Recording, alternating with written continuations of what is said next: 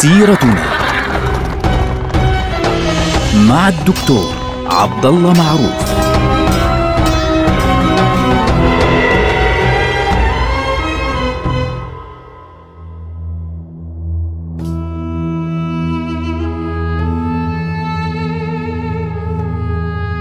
السلام عليكم ورحمة الله وبركاته. سيرتنا سيرة هذه الأمة العظيمة ونحن الآن في مرحلة الجهاد العظمى، مرحلة الحروب الصليبية وتحديدا في المرحلة التي ستبدأ عندها الحملة الصليبية الثانية.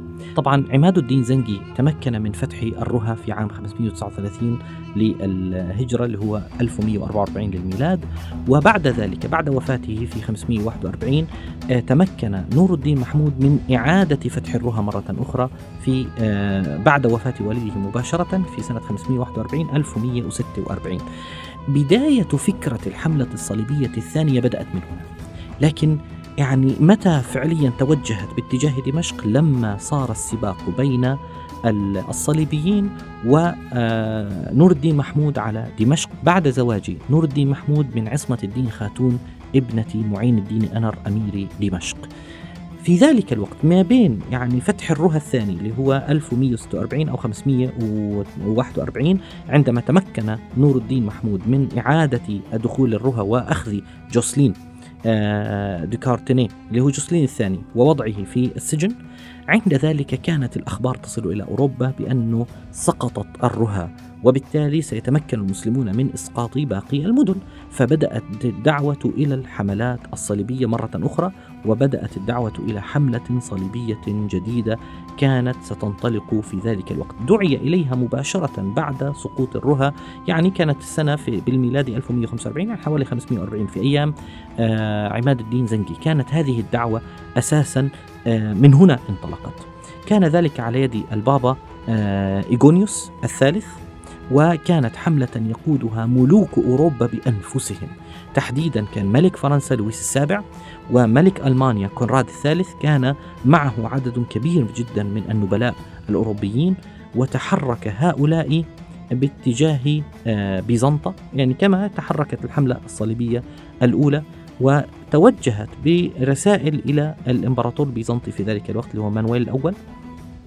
توجهوا إليه بطلب باعتبارهم ملوك أن يعبروا إلى منطقة الأناضول يعني عبر الأراضي البيزنطية ليقاتلوا السلاجقة ثم يقاتلوا آه، عماد الدين زنجي اللي سيأتي الآن في ذلك الوقت نور الدين محمود لاحقا. طبعا تحركت عدة جيوش فعليا في هذه المنطقة وهاجمها السلاجقة في ذلك الوقت سلاجقة الروم فعليا في وسط الأناضول. وهزم هؤلاء فعليا وتوجهوا باتجاه القدس. وصلوا إلى مدينة القدس يعني نزلوا عن طريق أنطاكيا وساروا في الأراضي التي كانت في ذلك الوقت أراضي صليبية حتى وصلوا إلى مدينة القدس سنة 1148 يعني بعد ثلاث سنوات تقريبا من وفاة أو بعد سنتين تقريبا من وفاة آه عماد الدين زنجي. يعني إحنا بنتكلم تقريبا 543 544 وصلوا إلى هذه المنطقة. طبعا الهجرة وصلوا إلى هذه المنطقة إلى القدس. لما وصلوا إلى القدس وبدأوا يتداولون مع مملكة القدس اللاتينية في ذلك الوقت إنه ماذا نفعل؟ كيف نتحرك الآن؟ يعني آه، هزمنا على يد سلاجقة الروم اللي في الشمال، لسه إحنا ما دخلناش في قتال مع نور الدين محمود الملك الجديد، إحنا بدنا نروح على الرها، ولكننا هزمنا قبل حتى أن نصل إلى منطقة الرها في وسط الأناضول، هزمهم السلاجقة، فماذا نفعل؟ فبدأوا يت يعني يتناقشون في هذا الموضوع، يعني عندنا الألمان من ناحية والفرنسيون من ناحية أخرى، ويعني كل واحد فيهم يعني لما التقوا مع بعض كل واحد فيهم صار يعني يفكر في مصلحته الشخصية. طبعا آه، لويس كان قد وصل إلى أنطاكيا ثم تحرك آه، باتجاه القدس وبعده ملك آه، ألمانيا تحرك باتجاه القدس والتقى الطرفان في ذلك المكان. طبعا في مدينة القدس. ملك القدس في ذلك الوقت اللي هو بلطون الثالث وما يسمى بفرسان الإسبيتارية. كانت قد وصلتهم أخبار الزواج الميمون الذي حدث بين نور الدين محمود وعصمة الدين خاتون ابنة معين الدين أنر.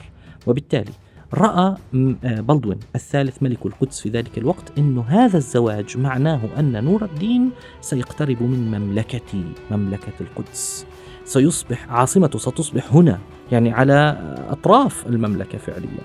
وسيكون قريبا جدا جدا بالنسبة لنا وهذا الأمر سيكون خطيرا جدا. فدعا بلدوين الثالث إلى آه، جمعية يعني مثل مجمع كبير لمملكة القدس اللاتينية في عكا. وكان ذلك في الرابع والعشرين من شهر ستة من شهر يونيو. وهذا الاجتماع كان مهما جدا لأنه حضر في كونراد آه اللي هو ملك ألمانيا حضر في من النمسا آه واحد من كبار النمساويين اللي هو هنري الثاني آه دوق كان. وحضر حتى من الإمبراطورية الرومانية المقدسة في ذلك الوقت اللي هي رومانيا.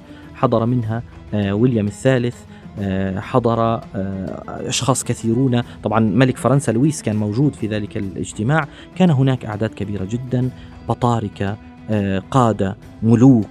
زعماء ضباط أشخاص يعني شيء مش معقول مش معقول. أعداد كبيرة جدا كانوا موجودين.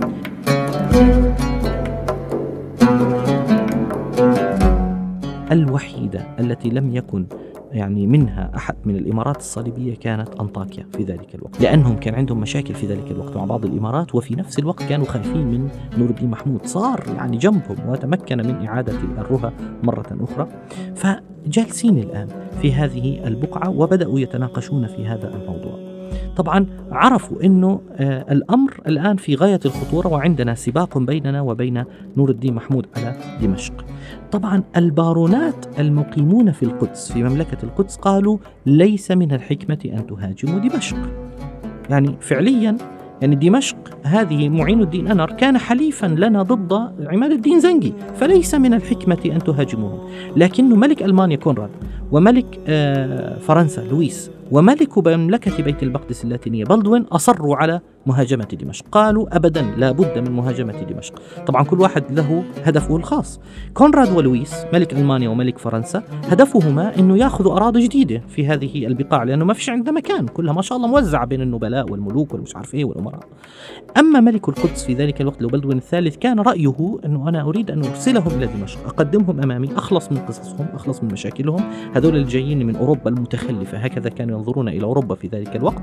وفي نفس الوقت نتخلص من قضية نور الدين محمود نتسابق معه على دمشق نحصل على دمشق. نحن في البداية ونفشل الأمر ونضرب عصفورين بحجر. نتخلص من هؤلاء القادمين الجدد من آه، مناطق آه، أوروبا ولا ينافسوننا فعليا. وفي نفس الوقت أنا أحمي مملكتي من خلال هؤلاء. وبالفعل في شهر سبعة من ذلك العام اللي هو 1148 آه، اللي هو يوافق فعليا إحنا نتكلم عن حوالي 543 544 تقريبا. اجتمع جيش الصليبيين جيش هذه الحملة الكبيرة عند طبرية وتوجه إلى دمشق وقرروا أن يصلوها من الغرب. طبعا ليش من الغرب؟ لأنه في ناحية الغرب هناك يعني كثير من الأنهار كثير من الحدائق كثير من المزارع الموجودة في ناحية الغرب. فوصلوا إلى هناك في شهر سبعة كان ذلك الوقت. كان جيش القدس في البداية ثم يتبعه بعد ذلك جيش فرنسا آه، وبعد ذلك جيش ألمانيا يغطي مؤخرات الجيش. وكان المسلمون عند ذلك متحضرين تماما. وصلتهم الأخبار. معين الدين أنر وصلته الأخبار فبدأ يجهز القضية للدفاع عن المدينة. يعاونه في ذلك خبرة نجم الدين أيوب. نجم الدين أيوب ما غيره أبو صلاح الدين. صلاح الدين حضر هذه الحملة وهو صغير كان موجود. وفرض الصليبيون حصارا مشددا على دمشق. واستمر هذا الحصار فترة طويلة وكان هناك يعني مشاكل كبيرة بين الأطراف الصليبية في كيفية التحرك حول المدينة. فانتقلوا باتجاه الغوطة غوطة دمشق. يعني رأوا أن المنطقة هذه مكشوفة فاضطروا أن يتجهوا إلى الغوطة. فمعين الدين أنر استعان هنا بالشعب فعليا. الشعب الدمشقي العظيم وبدأت هناك يعني عملية مقاومة شعبية شديدة جدا في منطقة الغوطة حيث كانوا يدخلون من تحت الأرض بيجيبهم من تحت الأرض من قنوات الماء ويخرجون إليهم فيغتالونهم ويقتلونهم ويعني تعبت هلكت هذه الحملة. واضطر هؤلاء إلى التحرك يمينا ويسارا في محاولة يائسة لإخضاع دمشق ولكن معين الدين أنر صمد صمودا أسطوريا. وتحول من خائن قديما إلى مجاهد عظيم حقيقة الآن ومعه نجم الدين أيوب. فبالتالي أثناء هذا الحصار فعليا يعني كانت الإمدادات أقل خاصة في الناحية الشرقية عند الغوطة أقل على الصليبيين من الطعام والماء. وبدأ نور الدين محمود يتحرك من حلب باتجاه مناطق دمشق لي يعني ينجدها من ناحية الغرب. فتحرك غربا حتى يقطع عليهم العودة إلى الغرب. وفي نفس الوقت أخوه يعني سيف الدين غازي تحرك من الموصل إلى دمشق. فمباشرة كونراد اللي هو ملك آه، ألمانيا قرر أن يعود إلى القدس. قال أنا يعني أنتم حاطيننا في الخلفية في المؤخرة. وهدول العالم هدول خاصة الشباب الدمشقي يهاجمنا يهاجموا مؤخرة الجيش لأنه هي معزولة. وأنتم مش قاعدين بتمدونا بشيء وبالتالي أنا لا أنا تهمني ألمانيا. تحلوا عنا أنتم كلياتكم فيهمني الجيش الألماني. فانسحب آه، من القدس أعلن عزمه فشعر كل طرف منهم بأن الصليبيين بأنه تم خيانته من الطرف الآخر. وكونراد قال أنا سأذهب إلى آه، عسقلان أهاجمها وأخذ هذه المنطقة فطلب بعد ذلك عون ملك القدس وملك فرنسا فرفضوا عونه ففشل حصار دمشق وتم التخلي عن مغامرة هذه مغامرة هذا الرجل كونراد للسيطرة على عسقلان وعاد كونراد إلى القسطنطينية. حمل حاله ورجع على الإمبراطور مانويل اللي هو الإمبراطور البيزنطي ولويس بقي في القدس حتى السنة التالية. وانتهى الأمر على فشل كبير جدا وحاول الصليبيون أن يدعوا إلى حملة صليبية جديدة فشلت فشلا ذريعا. ولم يتمكن هؤلاء من أن يعني يأخذوا شبرا من دمشق. هذا الحصار الفاشل وهذه الحملة الصليبية الفاشلة كان لها أثر مدمر على مملكة القدس اللاتينية. دمشق لم تعد تثق بهم وبالتالي خلص معين الدين أنر أصبح عدوا لدودا لهم. وبلدون الثالث سيطر على عسقلان اللي هو مكان آه، اللي هو ملك القدس سيطر على عسقلان وبالتالي صارت مصر موجودة في الصراع ضد عسقلان مع أن مصر كانت ضعيفة في ذلك الوقت. وبالنهاية توترت العلاقات بين الإمبراطورية البيزنطية من ناحية والدولة هي مملكة القدس اللاتينية واشتبك الأطراف هذه كلها في بعضها البعض ولم يعودوا يثقون ببعضهم. أما معين الدين أنر فإنه بعد فترة قصيرة جدا توفي. وتوفي على خير ختم له بخير سبحان الله العظيم. فبعد وفاته في دمشق جاء مكانه رجل يعني شاب صغير هيك طايش من من بقية عيلته اسمه مجير الدين أبق. فنور الدين محمود بمجرد ما وصلوا خبر وفاة معين الدين أنر قال الآن هو الوقت المناسب لكي ندخل إلى دمشق. مباشرة تحرك باتجاه دمشق ومجير الدين أبق حاول أنه يتعامل مع الصليبيين ولكنه كان ذليلا يعني مهانا ولم يسمعه أحد. نور الدين تحرك باتجاه آه، دمشق وحاصر دمشق وصار الناس في الداخل يطالبون بنور الدين. لا يريدون العودة إلى الصليبيين بعد أن تمكنوا من هزيمتهم في الحملة الصليبية الثانية وفي حصار دمشق. عند ذلك يأتي دور الرجل العظيم نجم الدين أيوب أبو صلاح الدين. لما أمر بأن يقاتل الناس وأن يقمعهم وأن يمنعهم من الوقوف مع نور الدين قال لا والله بل أفتح الأبواب لنور الدين فدخل نور الدين إلى دمشق سنة 1154 للميلاد 549 للهجرة واتحدت الشام تحت زعامة نور الدين. نلقاكم على خير. السلام عليكم ورحمة الله وبركاته.